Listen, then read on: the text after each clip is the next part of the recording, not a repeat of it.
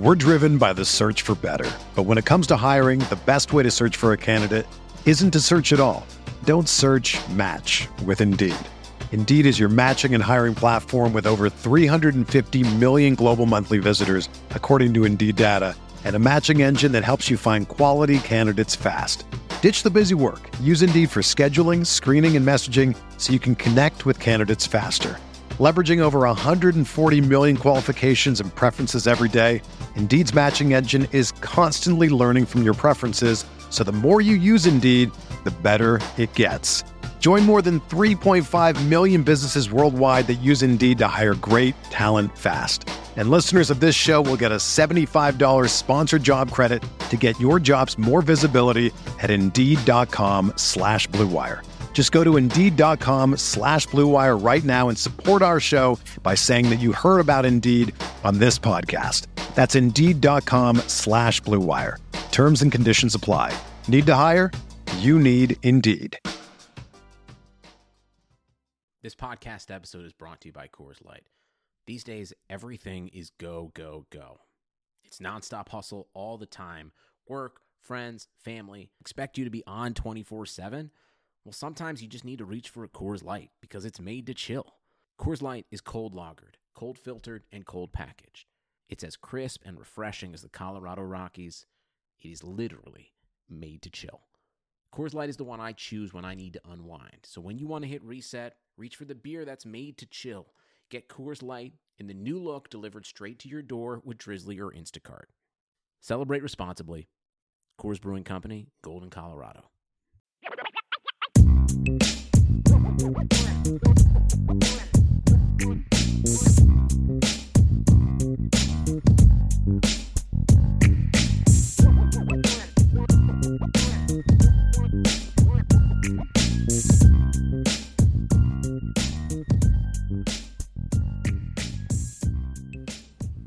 Dame fans, welcome back to another edition of Irish Breakdown Podcast. It is Monday, August 10th, 2020, and this has certainly been the strangest uh, year of my life. I'm 42. Certainly been the strangest year of my life, and it's not getting any less weird or strange. Vince, today we're not going to talk Notre Dame football. We're going to talk college football, and we're going to talk COVID 19, and we're going to talk uh, this push going on by some uh, to cancel college football in 2020. Uh, now, cancel meaning for 2020, I realize that there are people saying, well, we'll just play in the spring. Uh, but my first question is, how do you know that? And what's Sure. going to change in the next four months that makes you think that all of a sudden it's going to be quote unquote safe to play college football relative to why it is now? Because if you're going to play in the spring, that means fall camp starts January, February, which happens to be peak flu season. So we'll dive into why that is important to know. So, look, uh, today, just to warn you right now, if you, this is going to be a passionate podcast. And Vince, you're on the show to try to keep me from going crazy because you and I have talked about this topic a lot. And that doesn't mean we have the same opinion on everything. That's not the point. It's just that we've talked about this a lot and I'm going to try to keep it as fact based as I can, but there's going to be some motion. Y'all have listened to me for a long time know that when I get fired up, it's going to be, you know, I'm a former coach I'm and, and a quarterback, so I'm not a meek, passive person, especially when I'm fired up. So there's going to be some emotion today. If that offends you, if data that goes against your emotional view offends you, don't listen. Okay? Uh, if you want to hear me talk about politics, don't listen because I'm not gonna. Okay. Now, I think this whole thing has been politicized, but there's no good that's going to come from us talking about that in this podcast, or at least making it a focus. So it's it's not that. This isn't what you're, you're looking for. If you're looking for me to defend the right or defend the left or blame the right or blame the left, that's not the point of this conversation. We're going to talk about college football. We're going to talk about data, and we're going to talk about how we have an utter lack of leadership in our country right now. And the focus today is going to be on that lack of leadership at the college football level and at the presidential level of colleges, especially two specific leagues. So, Vince, you ready to rock and roll on this? It's your last chance to opt out, buddy. No, I'm good. I Okay. say, I say, Okay. let's roll. Okay. First and foremost, the news obviously came out the last couple days that uh, the Big Ten and Pac 12 are going to cancel their seasons.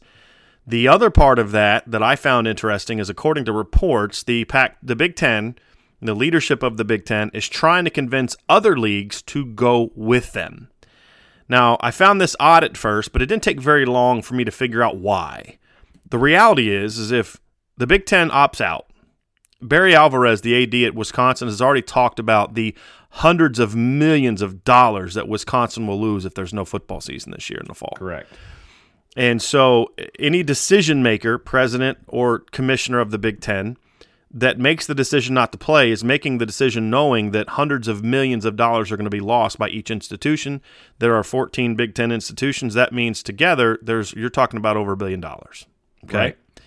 Yep. And if you make that decision, and the ACC plays, and Notre Dame plays, and the Big 12 plays, and the SEC plays, come to find out, it's going to be all right. And you just sacrificed a billion dollars over questionable data, and other leagues didn't make that same decision. You, you're you're done. You're out of a job. Let's be honest about that. There's no president that comes back from that at these colleges. You make that sacrifice, you're done. Here's the other part of it. There was also a report that came out that Ohio State, Michigan, Penn State, and Nebraska were talking about if the Big Ten chooses not to play, they would join the Big 12 for a year. Now, I don't know how legal that is or if they'd have to get out of a contract or whatever the case may be. I don't know if that how workable that would be, but there were reports that they were doing that. Another reason for the Big 10 to have uh, skin in the game in regards to making sure the Big 12 and the ACC and the SEC don't play. So they're trying to put a lot of pressure on those other leagues. Now, I think what they're doing now and why they're holding off on announcing is I think, in my you know, based on what I'm gathering from different comments, is that they're trying to talk other leagues into going along with them. If those leagues don't go, what I think the Big Ten and Pac-12 will do is they'll cancel anyway and hope that that the media will then turn the pressure up on the other leagues to not play. That's what I think is happening. Am I? You think I'm wildly off base here with this initial uh, assessment of situation, Vince? You know what? I don't. I, I'm. I'm. If you told me to pick leagues that would opt out first, uh, the Pac-12 would have been number one for me. Yeah, definitely. You know, for many reasons, both financial, both competitively, uh, the fact of where all of those schools are located, um, and the, the the people that live around those schools. Is that the the PC way to put it? Yep. Um, and then, so they would have been my first choice. Uh, the Big Ten, I'm a little bit more surprised about. Um, I do find it interesting that the presidents are the ones pushing this when football, the money that football makes doesn't just go back into the football program. It doesn't just go into the other athletics on those campuses. It also goes into endowments, I believe. It also goes into academics. It goes into building. It goes into all of the different things that happen at a university. And many of the schools, or at least a decent number of the schools in the Big Ten, are academic institutions, right? I mean, mm-hmm. I think that's fair to say. Mm-hmm. And there, those schools are going to lose so much money for those programs that I think I am surprised that these academic presidents uh, are are pushing for this. I, I really am surprised uh, in the Big Ten. That, that it does surprise me. I will I will say this in, in response to that. I, would not be surprised if the data supported that kind of move. And and that's where this all comes down to for me, Vince. I'm okay. surprised they're making that decision when the data doesn't support such a decision. Sure. Yeah, which right. tells me this is about a complete lack of leadership and courage. Sure. And I don't mean courage in regards to putting people at risk because the reality is if you're if you're putting people at a, at a greater risk, then we need to have a serious conversation. And I guess that's really my ultimate problem is whatever happened to the ability to have a conversation? And that's where my politic- politicization part comes in because I think this has been politicized from every direction. This From isn't just like a, you know, I've, I've made it known I'm a conservative, right? I don't think this is a situation where it's the left is doing this and that's the only people to blame. Everybody is politicizing this in one way or, or another. Okay. So what I've tried to do this entire time is is is use data. So let let's give some background here. Vince, you're aware of this. My wife came down with COVID nineteen back in April. Correct. Okay. Uh, and I remember the conversations you and I had to have at the time about you know doing shows and different things. You know, I had to get you a microphone, and you know, you're a, a husband with five kids at the time. We didn't know how this was going to impact young people, so you know, we had to make some tough decisions about you know how Sure. we would interact and things like that because that's what you do. You go with the data that you know, and you make decisions to keep your family safe. And so we, Correct. we made those type of decisions. Uh, my wife got my wife didn't just have it because she went and got tested and felt okay, and she she had bad symptoms, and it actually happened on our anniversary, which is kind of a bummer. Um, but uh, she was sick. I mean, for a good week, she was sick. She had severe symptoms to the point where a couple times I really was at the verge of just throwing her over my shoulder, putting her in the car, and taking her to the hospital. Uh, you know, and so so again, I'm I'm I'm upfront and personal with this with this thing. The other thing I had somebody say to me the other day when I, I made a comment about how they, they need to play college football, and somebody said, "Oh, you're putting money and your job ahead of you know health and safety." Well, let me make something clear. If there's football this year, I'm assuming they're going to let us be at games. I think there's going to be some limitations, but there's still going to be photographers at games. There's still going to be things that are going on. My wife will be on the sidelines of every game taking photos for the, for my website at every game. Do you think for a second, if and- she's in a more vulnerable category age wise than than college football players? Sure. Do you think for a second that I would allow my wife anywhere near a college football stadium if I thought that this was something that was going to create an increased risk of death for her? You're out of your mind. There's not a job more important to me than my wife. There's not a job more important to me than my own health, and there's not a job more important to me than your health, Vince, because what people don't know is you and I have known each other for over a decade. We're friends, not just colleagues. Absolutely. At First, And- and- friends first. Yes, exactly. And if you and you would be at games with me, if you think that I would risk any of our health and safety to save my job, hey, look, I have a college degree. I have a lot of different things I could do. Okay. It, it, it- you know what I mean? Like I'm, I I don't need. I love this job. I want this job. But if it came down to it, to where it's like I had to sacrifice this job for the health and safety of my family, I'd do it in a heartbeat. And as a former college football coach, who's had players that he cared about and loved that still have relationships with. One of my former players was a was one of the best men at my wedding. Was a groomsman at my wedding. You know what I mean? Like when when when I got back when I got out of covering Notre Dame and got back into coaching, every Thursday night my players would be over at my house. My wife would make this big huge meal for all of them. I care about players. You know what I mean? Not not just to the point where these players are are a part. You know, my livelihood depends on on these players playing. Forget beyond that. It's I I- I was a college football player. I was a college football coach. I care about these young kids, and that's why I'm passionate about what I do. So if you think for a second that I would say, "Hey, let them play," because of a financial decision, you're out of your mind. If if I thought the risk was there, and that's what this all boils down to, and that's kind of back to what you said, Vince. Is the the I'm shocked that Big Ten schools are making this. I guess I shouldn't be.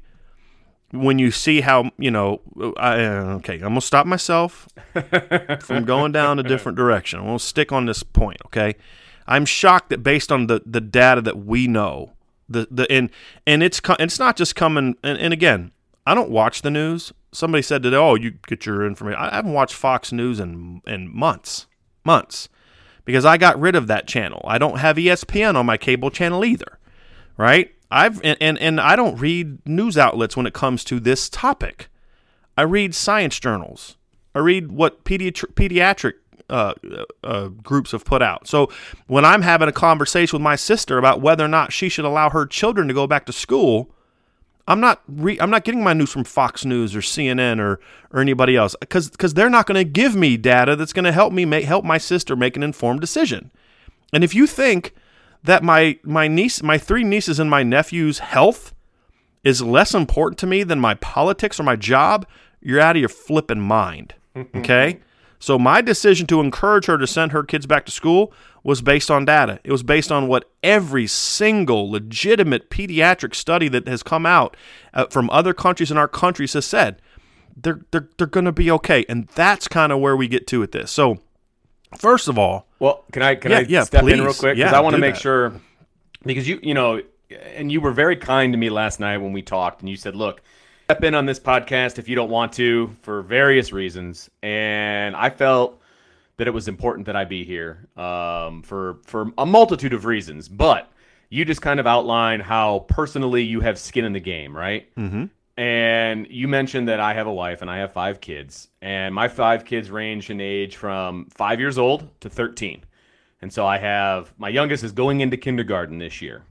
Okay. Mm-hmm. And my oldest is in middle school. He's in eighth grade. So he's almost in high school and everybody, and then everywhere else in, in between. And you and I have talked about those journals. We've talked about all, all of diff, all of the different things. And I'm a teacher. That's my, my, my day job, if you will, is, is as a teacher in a high school level. I'm a high school head coach, etc.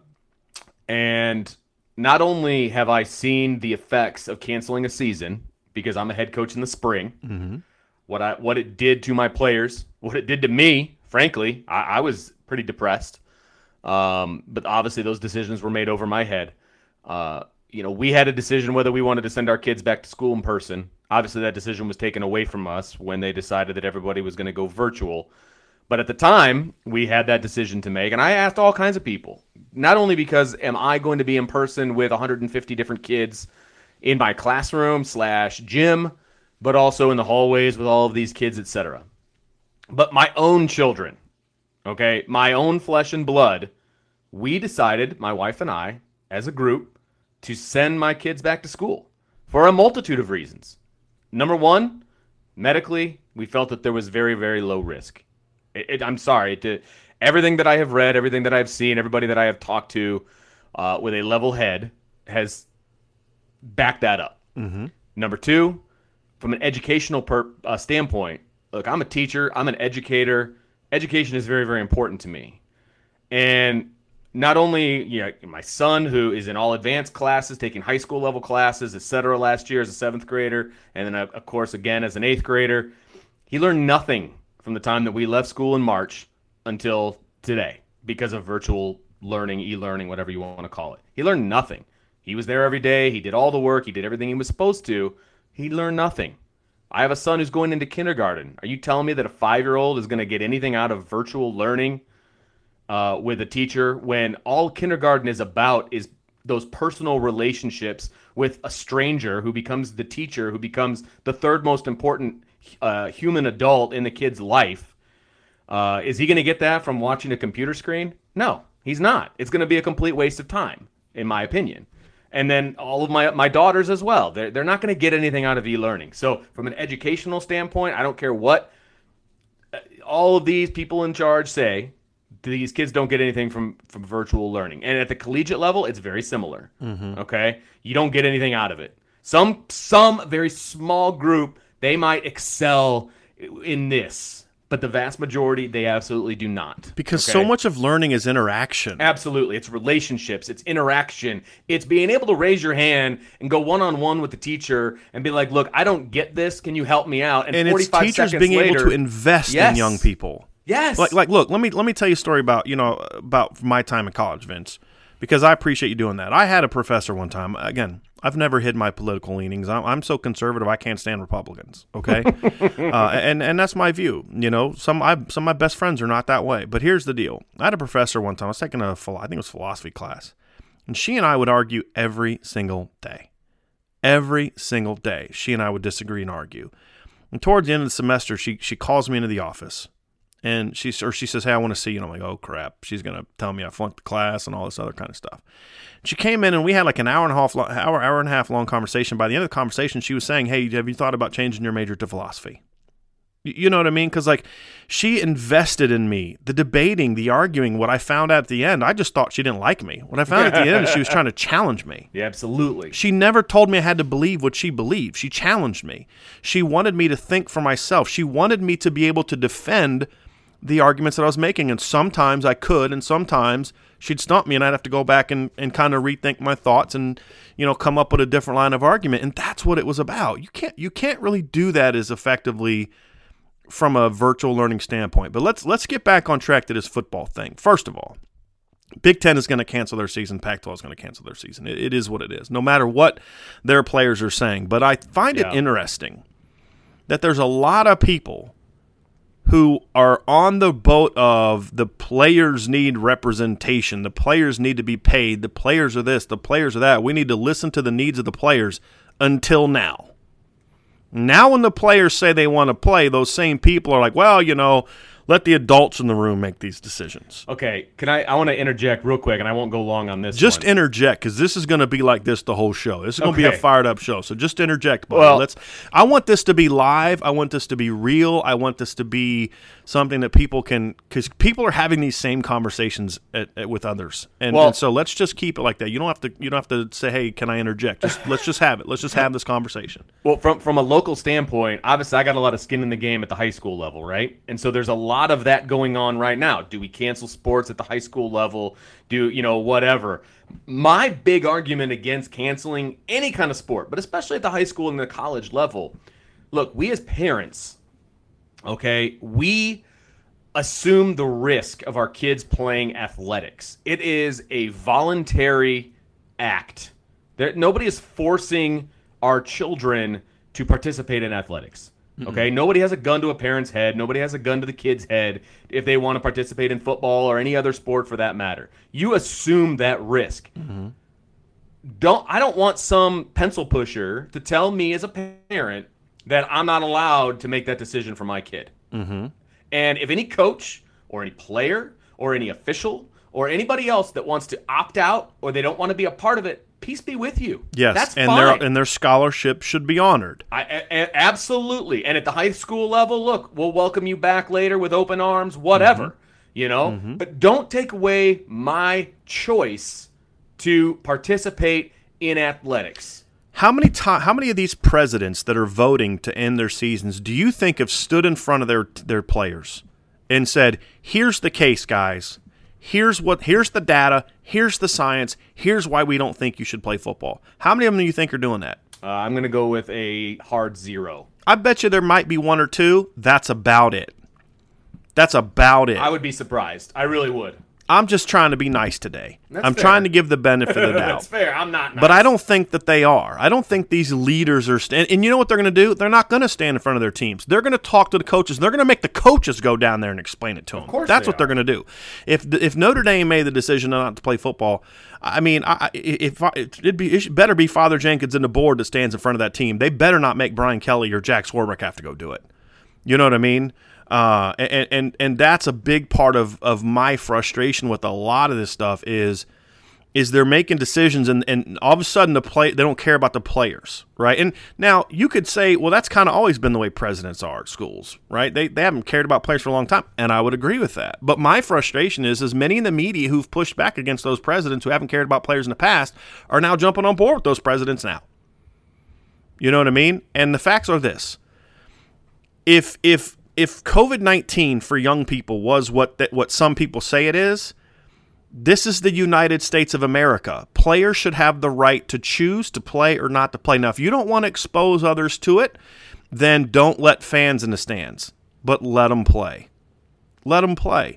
Give them the facts. This is this is what frustrates me so much with with a lot of the things going on. My dad and I were talking the other day about the mask policies, and my whole thing is this: I would be so more. Uh, I would. I, I would be so less against the idea of the effectiveness of masks if we hadn't had so much hypocrisy and politicization of the issue. If they just would have sat down and said, "Hey, listen, here's this. Here's why we're asking you to wear- wear masks. Here's the effectiveness of mask or lack thereof of certain masks. It's not going to do this. It's not going to do that." And and and look, it's not gonna. It's not this end all be all thing that's gonna keep you safe. So we need you to do A, B, C, and D. And then now, as free Americans, you have the right to go out or not. You have the right to open your business or not. You have the right to make this choice or not. Here's the data. Now go make an informed decision. And then I think as a people, we would say, you know what? Let, let's let's do the right thing. You, you know what I mean? Most people would be that way, and some people wouldn't. But those people aren't going to wear masks anyway, right? It, it's the whole thing of we we why, whatever happened to being able to to give people real information and let them make tough decisions on their own, which is what we do every single day. Now, the second part of that, Vince, is let's dive into some numbers. Let's dive into some data. I spent an hour last night talking with a friend of mine, who's an epidemiologist. Okay, and now he is someone who's worked on the government level and then the private level with coronaviruses in the past. Okay.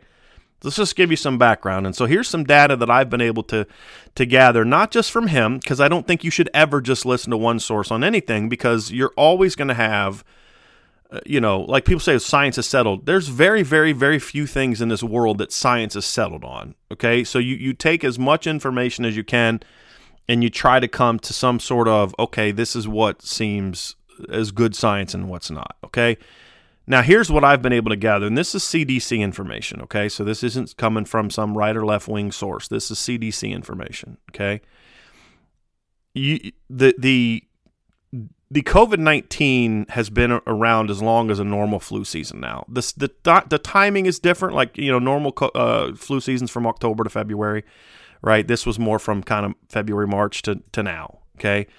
And what we've seen is this has been a devastating virus a devastating virus. Over 150,000 people dead. And again, I'm going to just grant those numbers. I don't want to argue with, you know, uh, false reporting and, hey, this guy died in a motorcycle accident and they said it was COVID 19. I'm not even going to get into that because even if you removed all those, we're still talking six figures most likely. And, and that's devastating. I mean, we had a bad flu season two years ago, and the estimations were that about 80,000 people died, right? So this has been a lot more.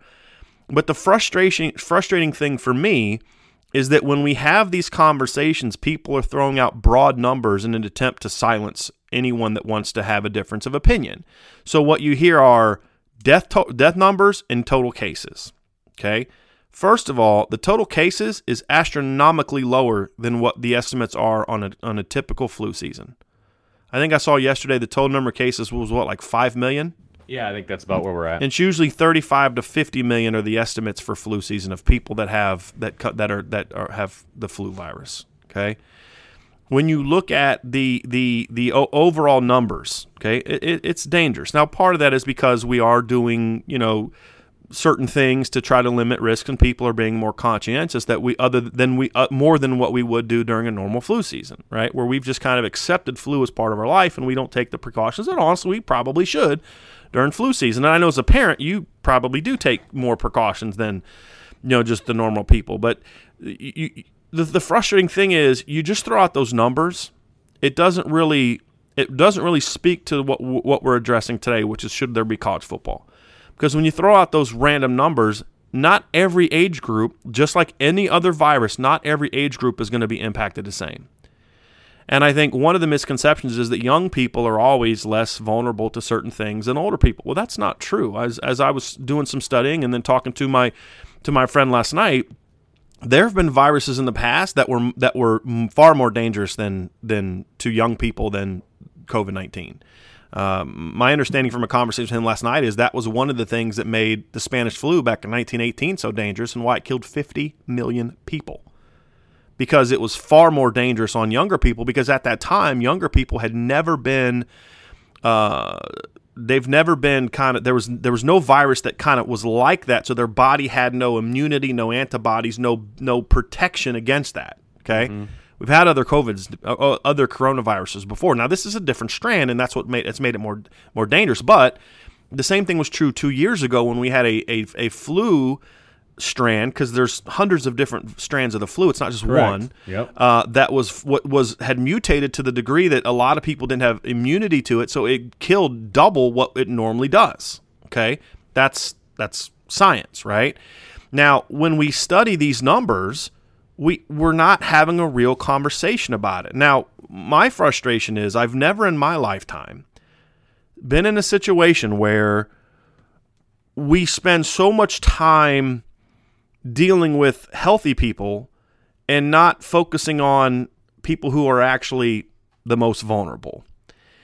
And here, here's here's what I have found by by studying actual numbers. COVID nineteen, while devastating, has been especially devastating to older people. Okay, correct. So as I as I look at the numbers of COVID nineteen, this is again CDC data. Okay, if you look at the number of deaths, I think uh, the, the the I have it. It's as of August first. So there's there's a few more to it, but as of August first, I looked at the numbers and and and of the hundred and this is at the time I think it was like 145 deaths. Of those deaths, 130,000 of them were of people aged 55 and older. 113 of them were people 65 and older. That's where the astronomical numbers are going. And in fact, of, of children 0 to 14, the average flu deaths for children 0 to 14, so that's like, you know, 6 months old to 14, in the past 2 years, two flu seasons was about 500 per year. As of August 5th, according to COVID-19, there were 45. It's a, it, quite lower. And and when you look at people 30 and under, it's it's it's on par and lower than what it's been in past flu seasons. Okay? And now as you get older, it becomes more dangerous and more deadly, but you got to start getting a lot older to, to, to have it be something. And the other thing we're not talking about, which frustrates me, why are we not discussing the people that are affected by this who are affected by, by this because they had certain pre existing health issues that right. made them more vulnerable? Okay. Why aren't we having those conversations? And again, this is to me part of the politicization of it. Okay. Because again, if this is about safety, and that's what it should be about, if this is about keeping Americans uh, in the know so they can make informed decisions, why aren't we talking about that as much as we're just throwing out random numbers? You know what I mean? And acting as if this is this is this is how it impacts everybody because that's not accurate.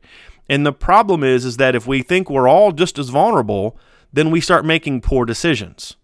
If we if we had greater uh, education on who the most vulnerable are, then we could all make smarter choices about who we need to you know, who we need to be protecting, who we need to be making. You know, so for example, uh, based on my data, I'm not much of a mask wearer. But you know, when I went to visit my 89 year old grandmother, I made sure I wore a mask. We were going to go home and visit my family recently. My 89 year old grandmother was with my parents. My dad is over 60. My mom's over 60. I had been feeling some health issues. So before we went on vacation, I went and made sure I had a COVID test. I went and got a couple other tests done because I was not going to go see my family if I could potentially put them at risk. So I understand that this is a very, very deadly virus. It absolutely is. The numbers speak to that. But it's a deadly virus for a small, small part of the population. And we're spending so much time dealing with everybody but that population when we're having this conversation.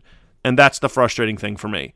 And when you look at how this affects young people, here's some data for you, Vince. Influenza A and B, which are two of the most common strains of influ- influenza, stat- statistics show, data shows, is far more dangerous to young people 30 and under than is COVID 19. That's, that's, that's scientific data. That is data. That is not my opinion. That's not coming from a news source. That's coming from scientific journals and my talks with my with my epidemi- epidemiologist friend. Yeah. Okay. So we have allowed college football players to play during flu seasons and college basketball players to play during flu seasons, which are in most strands tend to be more dangerous to them than what COVID 19 has proven to be. Okay, now another another thing that I've heard is the long term. People talk about, you know, hey, there's there's a risk of long term cardiovascular issues. This this is true. This is true. That that that is true. That's also true the flu. And and as I was, and I'm going to read you what my what my what my friend wrote last night we were talking about um, we were talking. I asked him about this because I wanted to know. Because like, look, this is a situation where uh, forget the situ- forget college football. This is something I, am a I'm a husband to a wife who had this. I, I need to I want to know about the long term impacts that this could have on a cardiovascular health. I've, I've read a study. I saw a study that the only study I've really seen about that was a study done in Germany. Now, again, here's why facts matter. As I read that study, number one, it was a study done on, I think it was 100 people or 1,000 people. I can't remember what the, the, the, the number was, but it was people who had been symptomatic. Okay. Well, the problem is COVID 19 is mostly asymptomatic. I believe my numbers have shown that I think over 90% of the people that get it are asymptomatic, which is part of the fear some people have, which is this is a very contagious virus and so, since most people are asymptomatic, you don't know that you have it, which means you, you are spreading it more. More. Uh, uh, there's a potential for greater spread, right? That's a that's a legitimate part of the conversation. You know, so I wanted to ask this because that's an important thing. You can't have college football players with greater risk of cardiovascular issues because of this. Okay, but in that in that German study, they were symptomatic people. The median age was 49 so it was obviously an older population. And heart attacks can uh, uh, in in Germany, heart disease, based on the medical journals I read last night, heart disease in Germany accounts for forty percent of the deaths there. In the United States, it's twenty three percent. And as I dove into more studies, that's it's there are it, it heart disease is more prevalent in Germany than it is in the United States. Those things have to be considered into it, right? And those don't really impact 20 something year olds, 19, 18, 19 year old college football athletes. It's a completely different situation. Okay. So, you know, so I, I kind of talked about about him and, and I asked him, I say, is this a real thing? And so number one, anyone saying there's long term problems with this is guessing. Because well, we're not this hasn't been away from exactly. It. Second of all, what they don't say is this is the same thing that happens to people that get influenza. So this is what I asked my friend last night. I asked him about this, and his his quote was, uh, "That's just so rare. People get secondary infections from all sorts of viruses and can die from it. That's what kills most people from the flu." But the numbers are so low for the long term cardiovascular issues when discussing people under 60.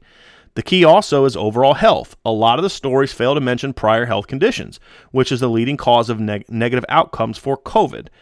And so then I asked him a, a you know sort of a follow up question, and he goes, "Look, your average 20 year old athlete has about 10,000. 10, this is an epidemiologist that's worked for the United States government and private businesses eh, with dealing with past coronaviruses. Okay, he says your average 20 year old athlete has about 10,000 times more likely to chance to die in a motor vehicle accident than to die from COVID, and about the same chance of being severely injured in a motorcycle accident or a motor vehicle accident as having long term effects from COVID. We haven't stopped driving yet, have we? It's the number one cause of death between the ages of 1 to 54 in the United States. We still drive in the millions every day. And the, the thing that he kept saying to me is there's no scientific data that says this is more dangerous to college football players than to play than if not to play. And that's really what it boils down to for me. In fact, he made his case that look, this is a virus. People are eventually going to get it. At some point in time, people are going to get this, like every other virus. There was a time where we could have maybe stopped it, but that, like we did, I think it was a SARS outbreak in 2009, but that was a higher potency, like a higher death rate, but less, uh, less spreadable disease. So we were able to quarantine and kind of kill that virus off. That's not how most viruses are. And by the time it got here from China, it was. And this again, this is a scientific thing. This isn't a political thing. That's where it started. That's all I'm saying. It just it started there. That's where the outbreak began. It came here. By the time it got here, it was already at the point where there was no there was no stopping it. It's gonna it's gonna spread. It's gonna once it hits like multiple continents, it's it's gonna spread. Okay, so people are gonna get it. So his thing was there's a danger of people getting it with influenza. You know, you know what I mean. So as we try to slow down the spread, there's there's some more dangers that come. I didn't dive too much into that with him because that's not something I've spent a lot of time on. But that is something that's out there too, and there's the whole herd herd immunity aspect of it. So I mean, there's so many different angles of this, but we're I feel what frustrates me, Vince, is we're not having these conversations. But here's here's what I come down to at the end of the day. After giving you all that data about how this isn't as dangerous as the flu for the current age group of people that we're talking about, okay, which is college athletes, college students, okay? Here's my other point. By not playing, how are they less how are they more safe? By not playing, by not having around their teammates, by not having them in organized activities for so much of the day. Because all these folks that talk about you know player rights and all these kind of things what do they always say? Well these kids are in you know the, the 20 hours a week ha ha ha. They're not they're definitely in it more. Okay so now you get rid of that structured environment? You get rid of the fact that there's weekly testing for every single player? When a player tests positive he's quarantined for a week they do contact tracing they let everybody know that he was around that this is going on Okay, they're in college campuses. Notre Dame and all these other schools, the Power Five schools, have first class medical staffs that can take care of these kids if they're sick. The other part of this is most of these kids are asymptomatic. The vast majority are asymptomatic, but the ones that aren't, you have first class medical training for, right? The school fits a lot of that bill. Are you going to send these kids home? You're going to lock them in their bedrooms for the next five months? You're going to lock their parents in their bedrooms the next next next five months so they can't go work?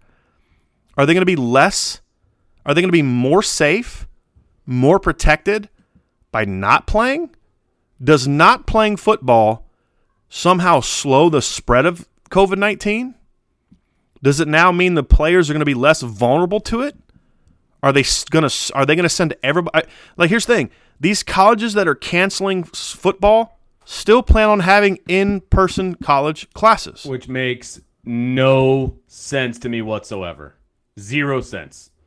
So if you're going to cancel college football, send everybody home. And if you're going to send everybody home, leave college players on campus. Right? Absolutely. Because Lorenzo Lingard, who's a running back for Florida, had had a great, great tweet last night, and, and it speaks to. And Trevor Lawrence followed up on this, but I, w- I want to read Lorenzo Lingard's too because what what's not being discussed is what happens to these kids when they stop playing football. What happens to these kids when you cancel the season? Where are they going to go? What are they going to do? You know, you're now going to be out in your population. You think these again? You think these kids are just going to sit at home? Part of the reason these kids are so disciplined right now is because they have something to be disciplined for. They have a purpose. Their purpose is, I want to play football this year. And Lorenzo Lingard said this I want to play, even if we got to be locked in. Nothing at home for me. That's a lot of kids. Absolutely. Tre- Trevor Lawrence, tre- tre- here's what Trevor Lawrence had to say. People, and, and here's a big frustration I have. As I read things like what Trevor Lawrence said, Master Teague has been such I'm such a huge Master Teague fan now, and it started that back during the uh, around the time of George Floyd. He had such a brilliant response about um, about unity and and and all those type of things. He's such a great kid. I've done some some talking to some people I know that know him, and just a phenomenal young man. But they've both been such great leaders, and I just wish that we had that same le- level of intelligence and leadership and character at the presidential and conference level. I'm just, okay. Here's what Trevor Lawrence had to say: People are just, and this is what he said on Twitter. People are at just as much, if not more, risk if we don't play. Players will all be sent home to their own communities where social distancing is highly unlikely, and medical care and expenses will be placed on the families if they want to con- if they contact contract COVID nineteen. Not to mention the players coming from situations that are not good for them, their future, and having to go back to that. Football is a safe haven for so many people. We are more likely to get the virus in everyday life than playing football. Having a season also incentivizes players being safe and taking all of the right precautions to try to avoid contracting COVID because the season, teammate safety is on the line. Without the season, as we've seen already, people will not social distance or wear a mask and take the proper precautions. I talked to someone today who said that when Notre Dame players were given four or five days off this past week, you know, because they were they had been on campus since June, right? That there was a, a, a team gathering and the leaders of the team said basically if i hear that you're out of parties if i hear that you're doing this if i hear you're doing that you might as well consider yourself opted out. Exactly. It's about being a good teammate. Yeah. That's what it's about. But why? Why did they say that? Because they want to play absolutely they want to play and, and, so there's incentive for them to make what happens when well there's no season there's no season so all right well no no practices no workout all big i'm reading on seeing on twitter right now because I got Twitter up as we're doing the show because, uh, you know, obviously, you know, the Big Ten is, is any minute. So, um, you know, so so that there's a lot of breaking news. But you're you're seeing on you're seeing on Twitter, you know, Big Ten teams canceling practice. what are they? Those kids going to do now? They were in a controlled environment around people who have a a vested interest in keeping them safe. Co- college coaches who make their money off coaching, right, have a vested interest in keeping their players safe. Even if they didn't care about the kids and all they cared about was their team and their season, they still have a vested interest in keeping their kids safe. And and if you know coaches like I do, there's jerks in every profession. Absolutely. Right? There's people who don't give a crap about kids in every profession. For sure. Okay?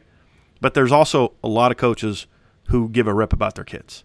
The vast we've, we've talked about Mike, my, vast majority. We talked about Mike Elston. Mike Elston's a father with three daughters, and I'm only saying that not because I'm giving personal information, but he tweets pictures of his daughters. So, yeah, all the so time. We yeah, all right. know, right? Uh, he brings his players to his home as much as the NCAA will allow, right? Because he gives a crap about his kids. You know, if he was just someone who, oh, it's just coaching, he, he would never do that, right? Uh, Jeff Quinn, from everything I've heard, uh, treats his kid treats players like family. Like there's so many coaches that are that way.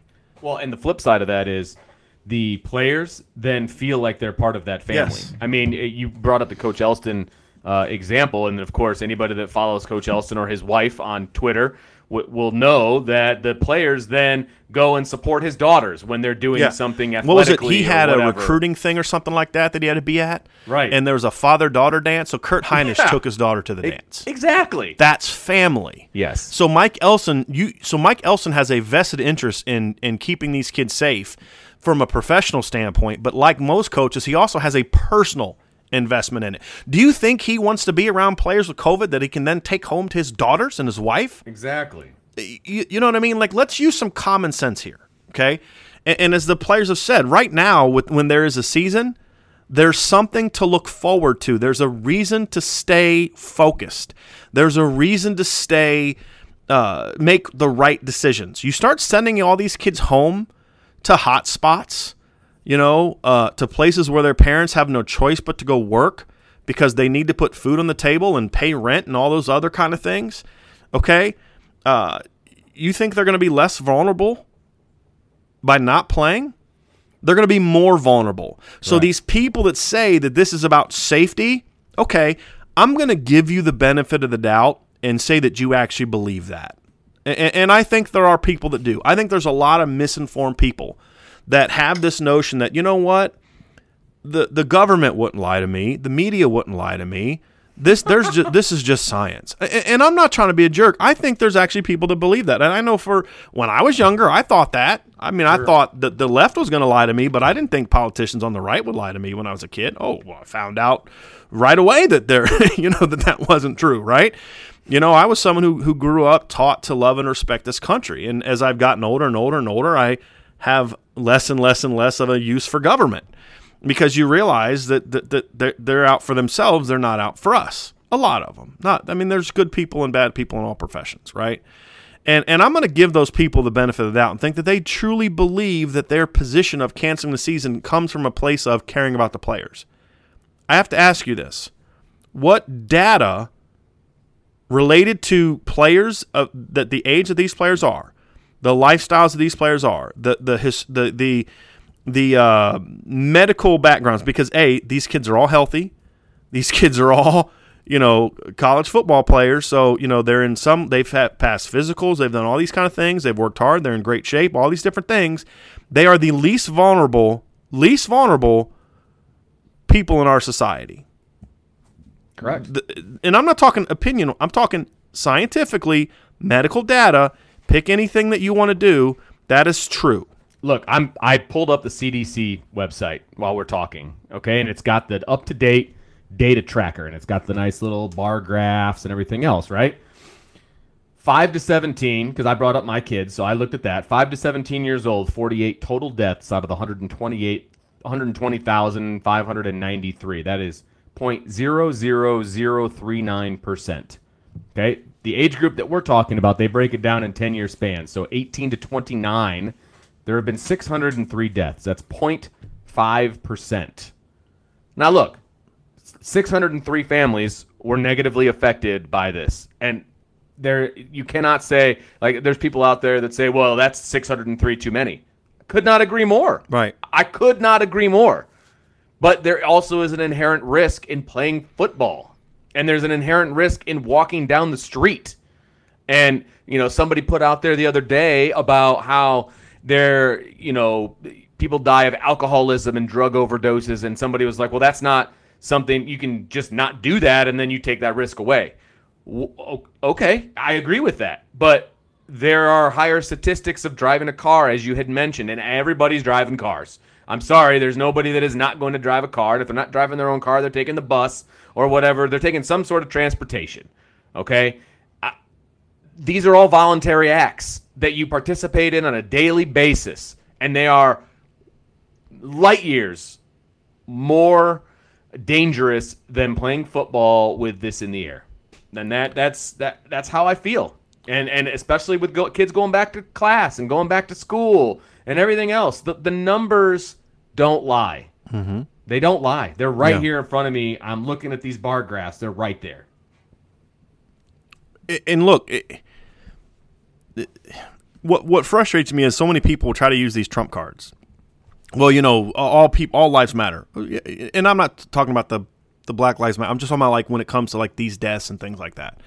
All lives matter in these situations, and we should never just throw out random numbers of people that have died and act like it's not a big deal. It is anytime someone loses their life, it's a big deal. But here's my first question: Is number one is like you had said, people lose the, lose their lives. Thirty. I'm looking at an article right here that says I think in 2018, 2019, 38,000, almost 39,000 people lost their lives in car crashes. We stop having people drive cars? Of course not. Right. People exactly. people die from choking on a on a on a ch- you know chicken wing bone. That's tragic. I'm not making fun. That's tragic. I'm gonna stop serving chicken wings. Right? Like, and this is the whole point. This is a this is a country that's based on being a free people. At what point in time do we stop using fear to try to get people to make decisions that you want? And start saying, here's the facts, here's the data, go make a smart choice. Do you know why I haven't died in a car accident? Part of it is because of luck, but part of it is because I got in several accidents when I was a teenager because I was an idiot. I drove like a moron, right?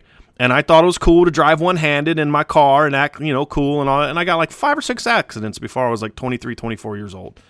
But then you realize, like, okay, this isn't a joke, right? I mean, these were like small accidents, like, okay, I'm driving too fast, so I couldn't stop in time, or what, you know what I mean? Like, they weren't. I made five or six, probably two, three or four. Okay, and and you make you, you realize like okay this this you start being safer you start you know being smart because you realize okay an accident isn't just me putting my life at risk it's putting somebody else's life at risk when you're driving a car And you start to realize that when you get a little older. Correct. That's just facts. Correct. Yeah. and, and so so you make you make s- hey look you want to avoid getting in a car wreck here's steps that you take don't run red lights you know look but you know, and I'm, I'm being like you know I know you things are. you teach. Just, you're going to be teaching your son those in a couple years you know what i mean Stop. um, and so he can then drive to my house to mow the lawn instead of riding his bike to mow my lawn. Uh, he did a great job yesterday, by the way. It's good. I'm glad. Um, but but the the point being that you give us information. You want to lower the risk of heart disease, which is, I believe, the number one killer in our country. Here's the steps that you take. You don't ban, air, although New York has done this. Okay, you don't ban all these foods that can potentially lead to heart disease, right? You say, hey, if you don't want heart disease, or at least you want to lower your risk of heart disease, because you can't completely eliminate it. You can't eliminate a lot of diseases, but if you want to avoid these, you know, if you want to take steps to, to, to lessening your odds, here's what you don't do. You want to lessen your chances of not smoking, of not dying of lung cancer. Don't smoke. If you don't smoke, does that mean you won't die of lung cancer? No.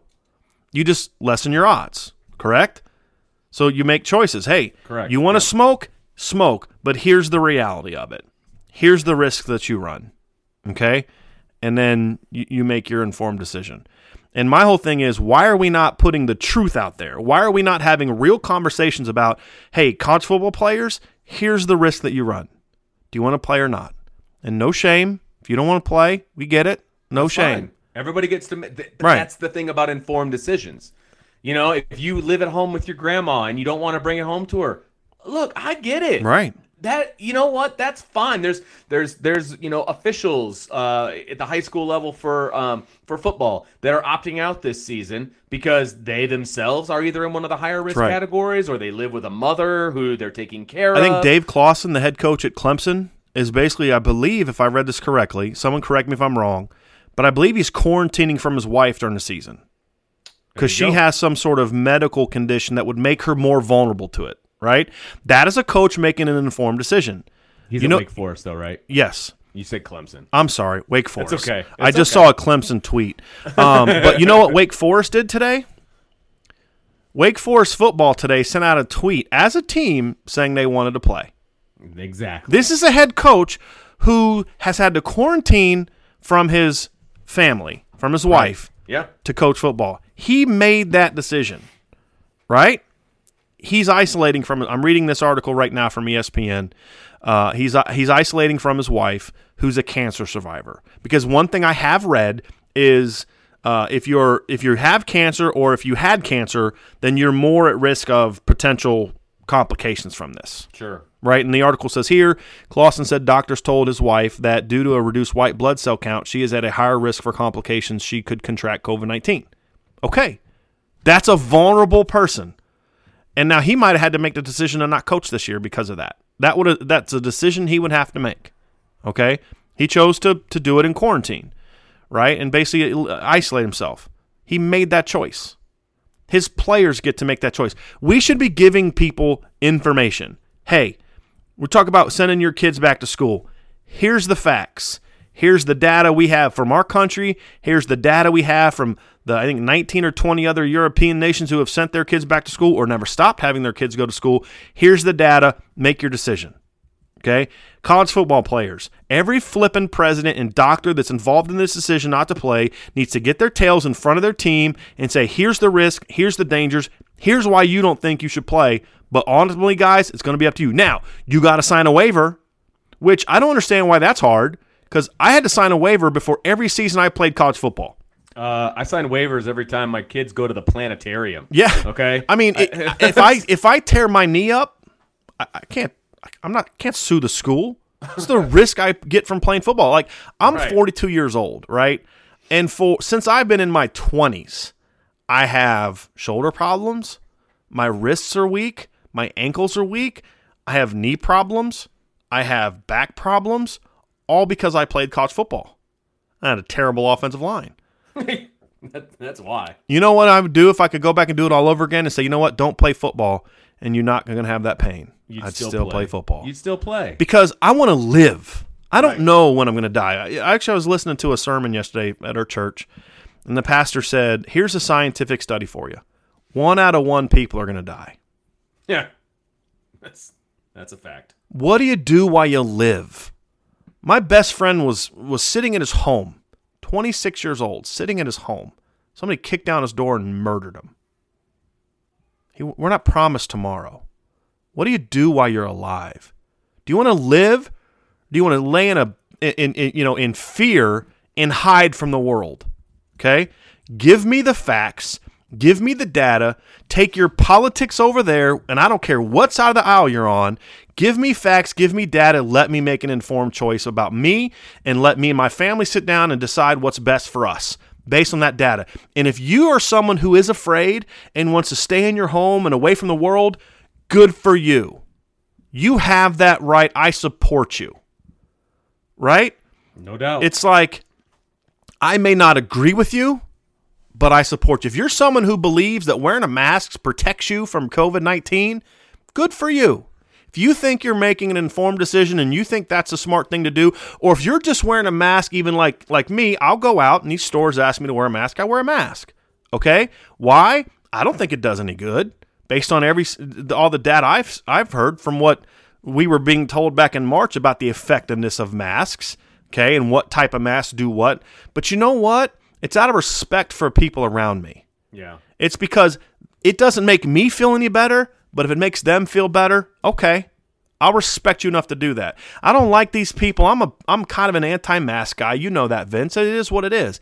But I see these videos of people who are anti-maskers as well, and they want to go to a private business and, and bum rush the place and get in fights and go off on people because they're you're just as big of a jerk as the people Yeah. going off on people who aren't wearing masks. Yeah, okay? that's taking it. That's taking it too Yeah, far. because look, I believe I have a right to not wear a mask. But you know what else I believe? I believe every business in America has a right to determine who can or can't come into their business. It's the And- same. Like like my house, my wife insists everybody take off their shoes when Yes. they walk in the door. Okay, if you don't want to take off your shoes, don't come in. If I try to go to a restaurant wearing, and I just get out of the pool, and I just got my wet, you know, my wet swimming pool trunks on, and no shirt, no shoes, you think they're going to let me into a restaurant? uh, probably not. Am I going to talk about my First Amendment freedoms? No, because if you understand freedom, you understand that you don't have a right to impose your views on everybody else. That's correct. Just like you don't want people imposing their views on you. So if a private business decides he wants to not allow smoking in his restaurant, he has that right. Absolutely. And if you don't like it, don't go there. Go somewhere else that allows smoking. Yep. Okay? If if a business says, "Hey, for the for the safety of my employees, we want you to wear a mask." Now, I would argue if that I would not argue, I would discuss with that person if they cared about my opinion about how I don't think that actually protects his people, and if he really wanted to protect his people, he should do A, B, C, and D. Okay, we can have that conversation, but I'm to respect his right to do it. And my whole frustration with all of this is we're using so much shaming and so much guilt and all these different things to try to get people to do what we think they should do, instead of just saying, "Here are the facts." Get in front of your team and tell them here are the facts And don't give them 150,000 people dead because most of those people are, you know, it's like you'd mentioned the, the, the number of deaths from COVID 19. What question we don't see in that studies? How many people had health conditions that led to that? It's the same with the flu. Yep. Most people that die from the flu are people who had conditions that led them to it. That's a fact, right? That's just part of life. Now that doesn't make it any less tragic. It doesn't mean that we shouldn't we shouldn't take it seriously. But taking something seriously doesn't mean that we shut the world down. That's my frustration. My grandfather, I, my first year coaching, I was at Wittenberg University. My first year coaching, my grandfather, who was about 80, 81 at the time, had a heart attack. It's a big one.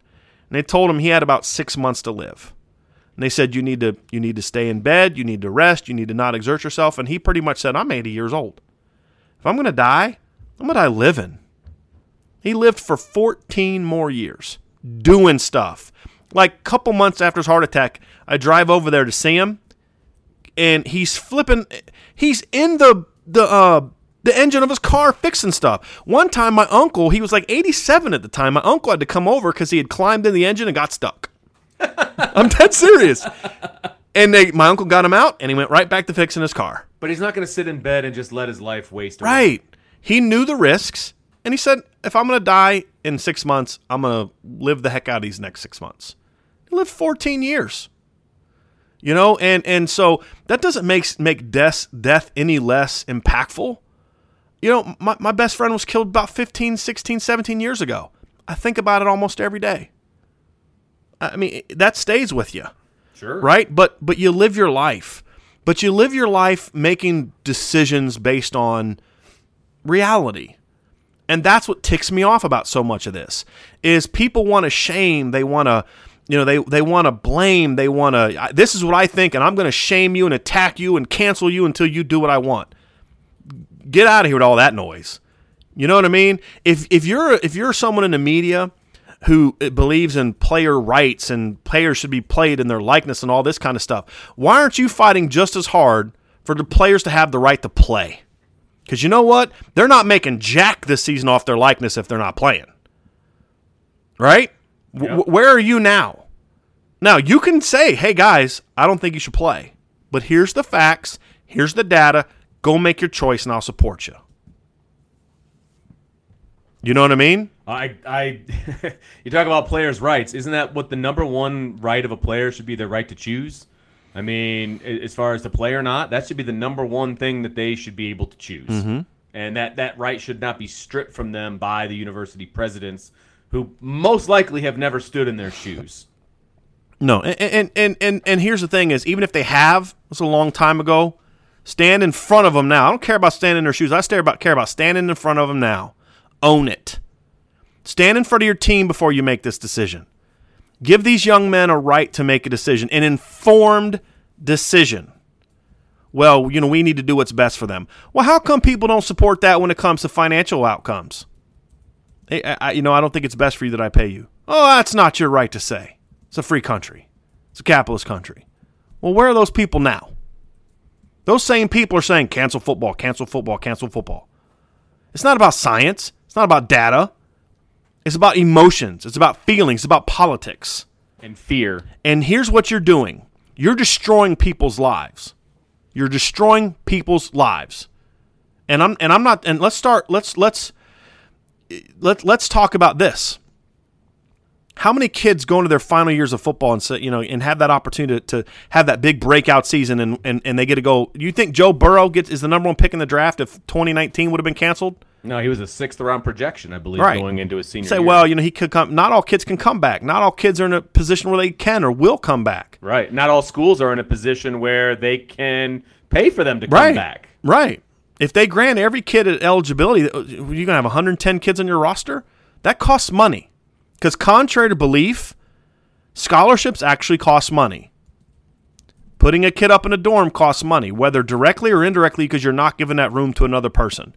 I, I know for a fact that Notre Dame spends at least $100,000 a year for all things, at least on every college football, on every player. Oh, absolutely. The the the grant and aid, I remember it was a couple of years ago, one of the parents when they signed the grant and aid, it was worth seventy five thousand dollars. That's just for room, board, and food. Right. That doesn't include all the gear, all the medical train, you know, medical facility mm-hmm. access, all- Travel, hotel yeah. Oh, rooms. Oh, yeah, Yes. absolutely. Yes. So you're easily into six figures, mm-hmm. easily. Yep. And all these people sending these kids home, these colleges sending kids home, it's not about science, it's about fear and liability. And it's time we're honest about that. If Notre Dame makes a decision to cancel their season and send kids home and send kids back to home, you're not you're not making them any more safe. You're making them less safe. So spare me this this this soapbox of, well, you know, we care about young people. No, if you cared about young people, you'd keep them on your campuses, you'd give them the information, you'd give them the warnings and you say be smart because you have medical, you have all these testing, you have all these things that you can do, especially with college football players, that you they are so much safer being on campus playing football than they are if you send them home. Yep. And that's just from COVID nineteen. Let's not talk about the fact I, that there there are more players last year that died because they were shot back home or shot being out than died from the flu. And I just got done giving you the numbers to show the flu is less deadly and less dangerous to young people than is the than is the flu. COVID is less than the flu. That's a fact. That's data. That's real. That's not emotions. That's not feelings. I'm saying it with emotion. I'm saying it with feeling, but it's not about feelings and emotion. It's about data. If you're sending your kids home, if you're sending your football players home and you're canceling their season, you're a coward who doesn't actually care about the kids. You're afraid of your own liability. You're afraid of being blamed if something goes wrong. You're afraid of all the different, you know, the the the uh, the media pressure that's being put on you. You're a coward. You're not a leader. You're not someone who actually cares about the kids. If you think sending 85 scholarship football players back to all different parts of the country, some safe, some not safe at all, I mean, you're going to send a kid back to Chicago with what's going on in Chicago right now? You're going to send a kid back to, you know, these hot spots in New Jersey and New York or wherever else where there's some places there's rioting, some places there's other things going on, some places there's COVID-19 outbreaks? You think they're safer sending them home than having them be on campus in South Bend, Indiana, where you can monitor them, you can give them regiments, you can give them all these types of things to do? That's nonsense. And then there's the other part of the amateurism. Matter. Well, we can't do special favors for college football players. Bullcrap. Bullcrap. You spend $100,000 on kids. How much gear? Do you give gear to every college student? You're going to give Notre Dame football gear to every student at University of Notre Dame? No. You going to get them on the, the same, you know, at Alabama? You're going to get them? Do they get to go eat in the football room? Do they get to eat in the in the in the the dining services that are just for athletes? No. You already do that. So don't give me this whole amateurism thing. There's nothing that says you can't keep football players on campus and still do distance learning. Nothing. And here's the whole thing. Well, we're not canceled, just moving it to the spring. What's going to be different in the spring than's different than now? Well, we might have a vaccine. You don't know that. And so what are you going to do? You're going to mandate if you don't get a vaccine, you can't play. That sounds American to you? That sounds like freedom to you? You don't, and, and people talk about, we don't know the long term risks and dangers of COVID 19. You don't know the long term risk and danger of a vaccine that we just came up with for a virus that just started this winter. Don't tell me it's about safety. Don't tell me it's about caring about your players. Because you don't care enough about your players to have the cojones to go meet with them and talk to them before you vote. The Big Ten has voted, according to Twitter, 12 to 2. Iowa and Nebraska, the only schools vote against it. Ohio State players have been phenomenal the last week or so in regards to we want to play. Their leadership to college football has been tremendous. Do you think the president and the board of directors stood in front of those players and answered to them before they made that vote? Not No. chance. Why? Because it's not about the players.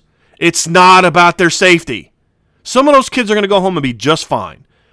What I know of Master Teague's family, he's going to go home and be just fine. Not all those kids are. I know where some of those kids are from. They're not all going to be safe. They're not all going to be protected.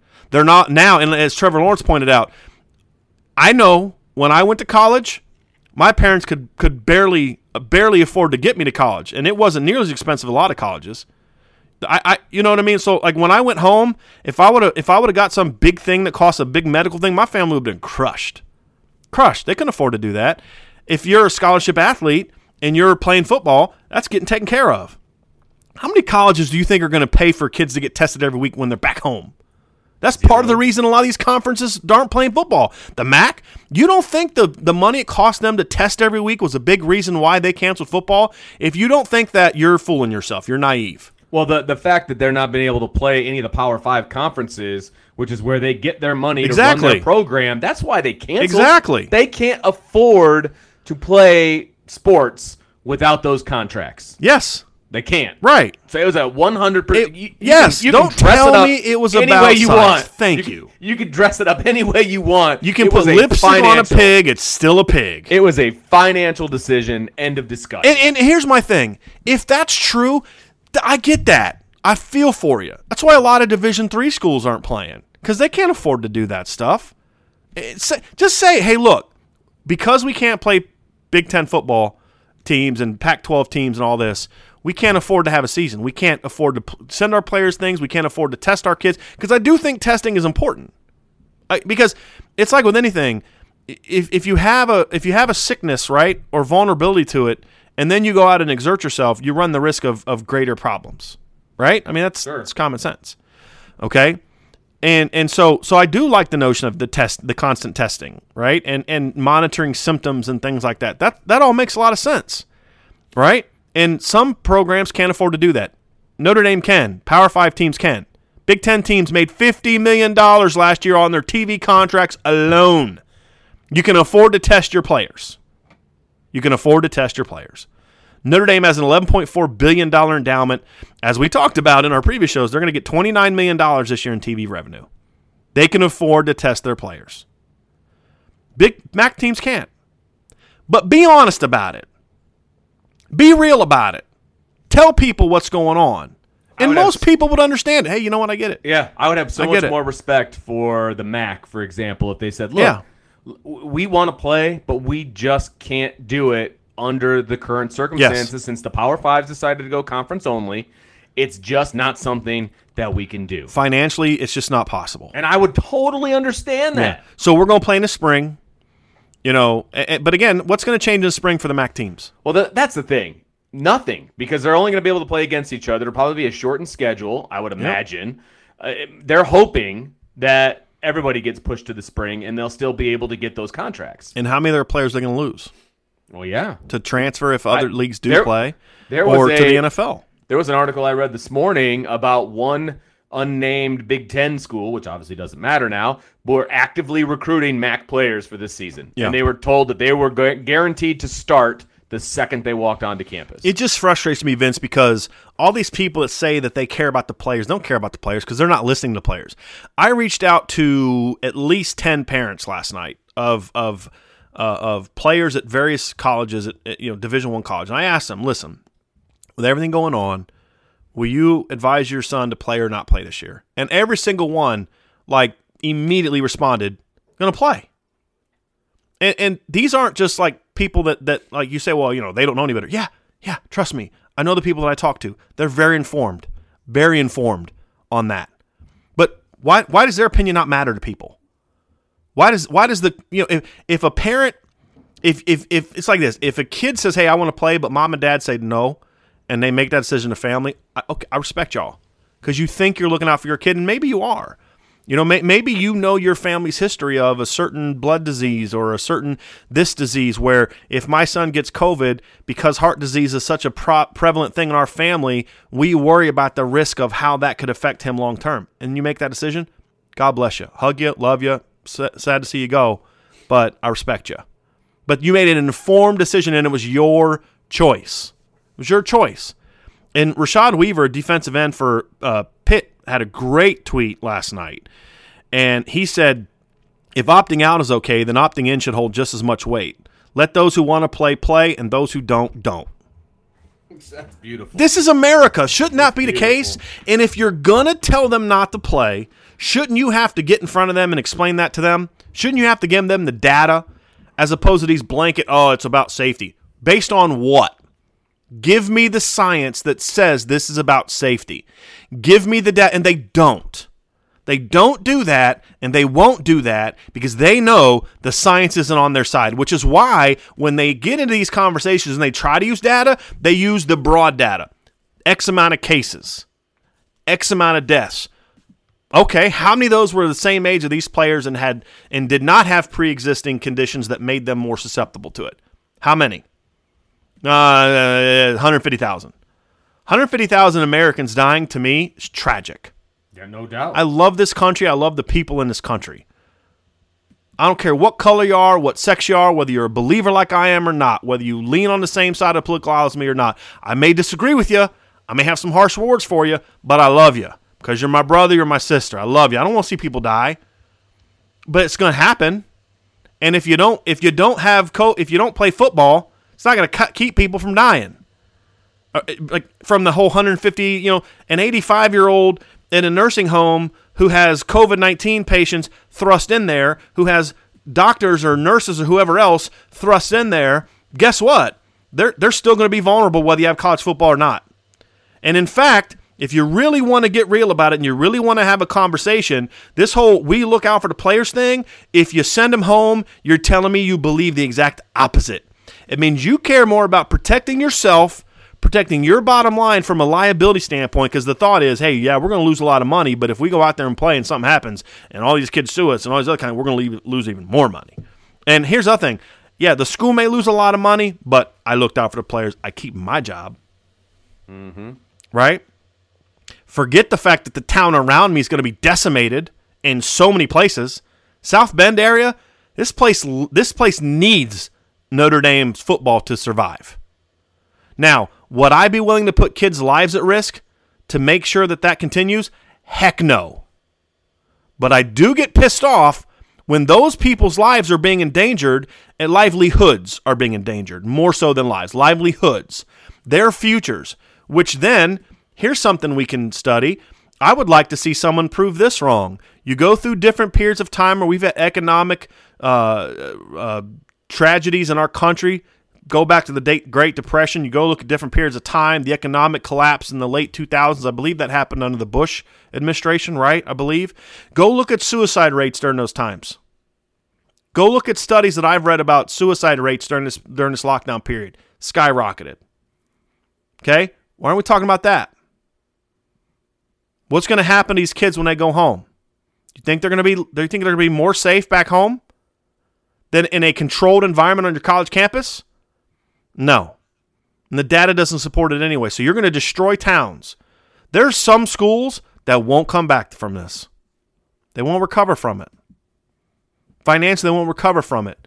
And I'd be okay with that if it meant we were saving hundreds or hundreds of lives or even a dozen lives. If you were to tell me if you play football this year, five, three, two, one college football players are going to definitely die from COVID 19, I'd say, I, I don't know if I want to do that. But you can't do that because you can't guarantee that, number one, because the science doesn't support that. Doesn't.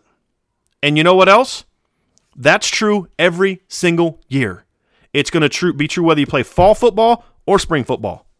Because, as I said before, you know what the data shows? Influenza A and B is more deadly to 19 and 20 and 21 year olds than COVID 19 has proven to be. That's science. That's data. That's not my opinion. That's that's coming from people that I've talked to, studies that I've done from people who do this for a living. So we gonna never have football again? Because spring or fall, half your season is gonna be during flu season. So so so where does it end? Where does it end? That's my question. Where does it end? Because it's not about the kids. It's not about their safety. It's about a complete lack of courage and a complete lack of leadership. And there's way too much of that in our country. And the fact of the matter is, right now, the best leaders we have in college football are young kids like Trevor Lawrence, Master Teague, Rashad Weaver, Justin Fields. Ian Book was tweeting out last night. Ben Skowronek had a great tweet last night about all this. I mean, you know, he, he, we are safer with the protocols universities have already put in place. Let the players decide we want to play. Ben Skowronek, wide receiver, University of Notre Dame. More common sense than presidents these places. You know what I mean? Oh yes. And and, and that's the frustration. And and look, we've seen it before. The greatest generation they talk about The greatest generation, right? Who are we talking about? We're talking about 18, 19, 20 year olds that fought in a war, right? That's who the great generation was, right? I mean, we see it. We've seen it time before where people say, "Oh, you know, these young kids they don't know any better." Well, you know what? Right now, those young kids are making a lot more sense than people in in, in positions of authority and positions of of power in our country right now. You know what I mean? And at the end of the day, Vince, we're not having a real conversation. People in this country are not having a real conversation. If you if you if you feel that that football is is playing football is going to create more risk for these players, okay, and you really believe that, state your case. I'll respect you. I'll listen. And if you can prove to me that I'm incorrect, I'll do a podcast tomorrow saying, you know what? I saw some real data in this type of thing, and you know what? Mm, they are at greater risk, significantly greater risk. But you know, at the end of the day, I would still probably say, tell them that, show them that data, and let them decide. This is the United States of America. We have that right. We should have that right. We've lost it. They're telling us we can't go to church now, and we're just taking it. They're telling us we can't run our businesses now, and we're just taking it. Now they're saying you don't have the right to play college football, and we're just going to take it? Based on what? Give me the data. Give me the facts. Tell me why I'm wrong. I've given you data. I've given you studies. Show me why I'm wrong. Don't come to me with emotions. Don't come to me with your feelings. Okay? You can be passionate because I'm passionate, but come to me with data. And that's why we tried to make this show what it was. That's why I spent an hour last night at like midnight talking to my friend because I'd done my homework and I wanted to see am I wrong here? What am I missing? Because I care. Because I care about facts. I care about truth. You don't get to pick truth over facts. Those two things go hand in hand, right? What is facts? What is truth? What is real? Let's talk about that. Then we make informed decisions. But whatever you decide, if you're a school president and you don't go before your players before you make that vote, you're a coward. Plain and simple. If you end your season and you're a commissioner before you go in front of your players, you're a coward. You're not a leader. You don't deserve to have the job that you have. If a president decides to cancel football before sending students home, before he's gone in front of his team and, and addressed them and listened to their thoughts and concerns and needs, then he should no longer have that job. He's no longer qualified. He no longer has the character. He no longer has the leadership to hold that job, in my opinion. If you're a Big Ten commissioner and you're making this decision without sitting there and saying, here's the data, here's the facts, let me talk to the players and get a player's rep from every team. You can't get, you know, let let let the ACC commissioner get on a Zoom call with with uh, Trevor Lawrence and Daelin Hayes and and guys like that, and you explain to them and you say, hey guys, here's why we're doing it. Get give their feedback. If you if you're a leader, that's what you do. You give them the facts, you give them the data, you state your case. You don't you don't make it a political decision or a, or a, a, a position out of cowardice and fear that's not based on science and data, and then try to say it's for what's best for the players, because it's not what's best for the players. It's not what's best for the players at all, and that's what frustrates me. And I and I had somebody on, on Twitter say something to me, and it was I mean it's making a fair point. He says, you know, why would the athletes go home? Most of these schools still have kids on campus. Okay, let's say that that's true. What are they going to do all day? You think they're just going to sit in their dorms? They're still going to be. Nobody's worried about if the players are isolated away from campus. Nobody's worried. The concern is being out in the rest of the student population with everything they're bringing into them, right? And that, I mean, that's what we keep hearing, right, Vince? So if if they stay on campus and there's no football, are they any less safe? Right. The whole thing is, oh well, when we bring everybody back in and it becomes a bigger thing and they're not in the bubble anymore, blah blah blah. Well, then why are you keeping them there? Right. I mean, it's, it's talking out of two sides of your mouth. That's Right. the problem. Right. So either way, whether they send them home or they keep them on campus, they're going to be less structure, less organized activities keeping them safe without football than with football. And At the end of the day, the science does not say there's not there's nothing I've seen, no science I've seen based on people that are under the age of 40 or 50 even that says we should be doing most of the things we're doing as a nation. And, and that's the frustrating thing. And that's our rant for today. And so there's going to be a lot of people that don't like what we had to say. And I get that. And I respect okay. that because you know what? This is a free country. You don't Right. have to believe what I believe. Nope. You don't have to stop listening. You don't have to. I, I'm not going to kick you off my site because you don't believe it. One of my writers today wrote an article about the offensive line that I didn't necessarily agree with. But you know what? I tell him otherwise because he's allowed to have that opinion. That's what's great about this country. You can have your own opinion, and I can think you're wrong. I can even think you're stupid. But I can still respect your right to have it. You know what I mean? And and and that's fine. But if you're going to come at me, you better come at me with data. Because your goal should not be to be angry and mad and and yeah, oh, you're right winger, or all the other nonsense and these petty arguments that people make. Your goal should be to change my mind. Because I have a platform. And I have a platform that reaches a decent amount of people. But if I'm wrong, then I want to use my platform to say, hey, you know what? Here's why we don't play. Here's why I shouldn't play. Here's what the data shows. Because that's where my opinion is coming from now. Data. I'm still going to have a job if they don't play football in the fall. That's what I've been told. And if, if I lose that job because they don't play and it's because we looked out for players, then then so be it. But people are going to lose jobs and people's lives are going to be affected, and it's not backed up on science based on why we're doing what we're doing. It's not. It's not there. I'm not seeing it. I'm not seeing it. And if I'm wrong, show me the data. Explain the studies to me. Help me be right.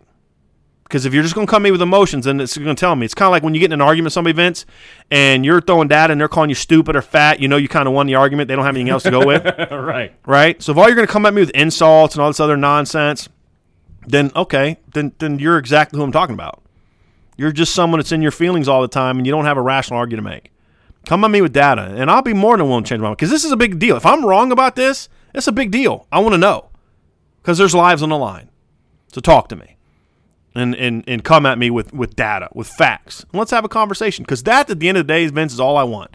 Why aren't we as a nation having a real open conversation about this? We're being lied to, we're being spun, people are at each other's throats, there's division about all these different things. And that's what I think people in power ultimately want. Sure. Because the great, the more we're at odds with each other, the less likely it is that they lose their power. Because we're not unified. The, the biggest thing that the that the elites in power fear is a unified people. Sure. They fear they fear us coming together because that's how they lose their power. And the few times that they've lost their power in massive droves, that's what's happened. We came together. And that's what I think that ultimately they want. That's the conspiracy th- conspiracy theorists in me coming out and saying that. But the fact is that there's no data to prove otherwise.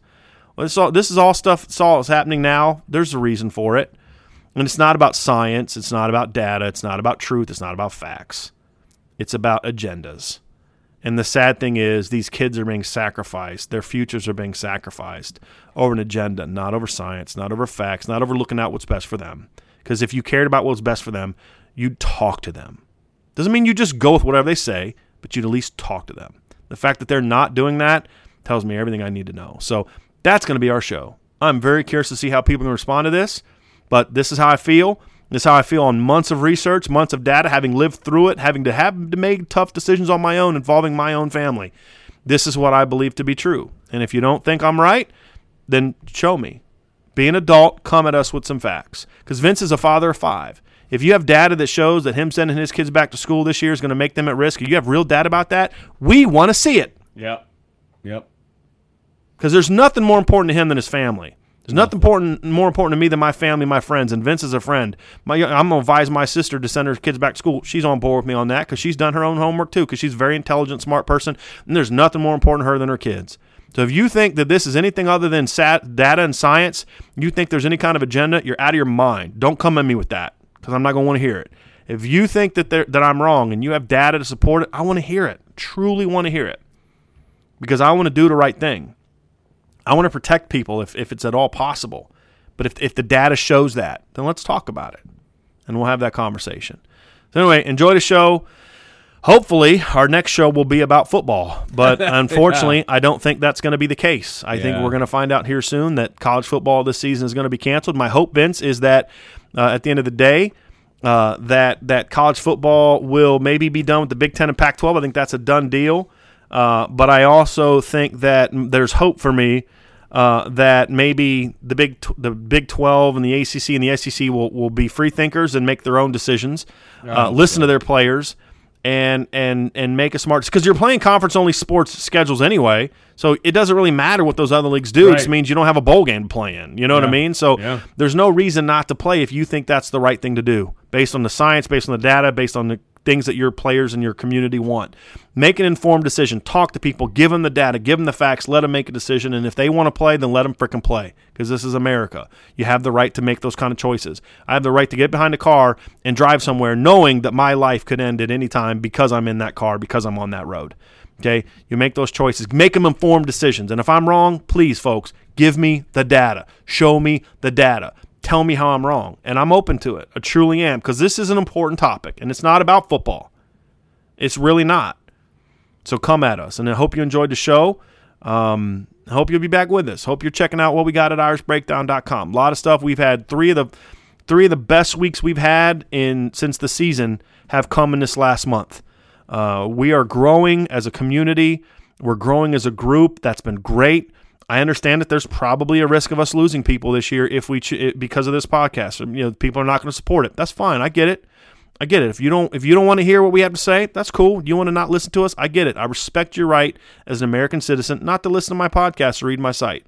But I hope that you will. And if I'm wrong, let's talk. Let's talk about it. You can bring it up on the message board. You can shoot me a, a message on Twitter. My DMs on Twitter have always been open because I want to hear from people. I mean, I'm going to respond to you if you come at me with some nonsense, but come come talk to me. And if you think I'm wrong, prove me wrong. Show me where I'm wrong. Show me where the medical journals that I've read are wrong. Show me where my epidemiologist friend is wrong. T- tell me because I truly want to know that I'm wrong if I'm generally wrong. But you better come at me with facts and not spin and not politics and not agendas. Okay. And I hope that this is something that can bring us together. I hope this is something that can create a conversation and that we can stop allowing ourselves to be led down to a very, very, very bad place. We can come together and say, enough is enough. It's time for us to come together and talk and make decisions as a people and not constantly be at each other's throats. Because ultimately, I don't want to do that. I'll, I mean, I'll fight that fight, but I don't want that fight. I want us to be together. I want us to make decisions that we can all support, whether you agree with it or not, and roll with it. So, hope you enjoyed the show, and I hope you guys will be back again soon. For Vince Dario, I'm Bryan Driskill.